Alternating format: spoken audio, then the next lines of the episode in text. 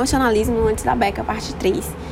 Constituição simbólica, sentido simbólico da Constituição, os estudos de Marcelo Neves.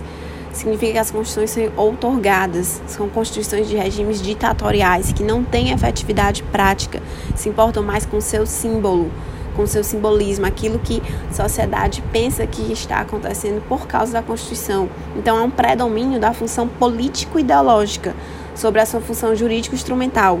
Ou seja, mais vale a função política dela, suas ideologias passar uma imagem para a sociedade do que ela realmente ser utilizada como um instrumento jurídico. Então, é, são três as principais características da Constituição simbólica. Há uma confirmação de valores sociais, legislação álibi e compromissos dilatórios. Então, repetindo: um, confirmações de valores sociais. dois, legislação álibi. Três, compromissos dilatórios.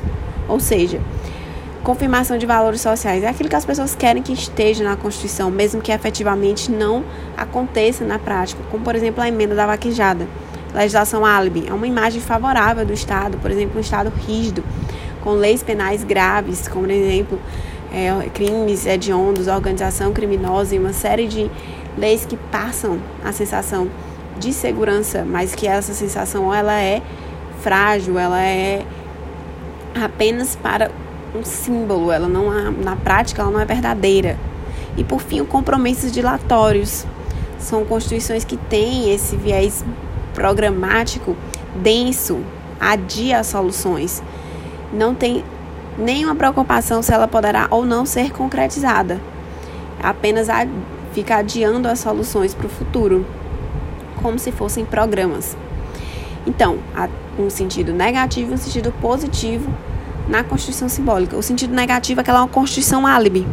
Ela tem uma ausência de concretização. Já o sentido positivo é que ela busca é, os seus ideais políticos constitucionalizar os valores que a sociedade está requerendo. Espero que vocês tenham gostado dessa revisão do Antes da Beck. Até uma próxima.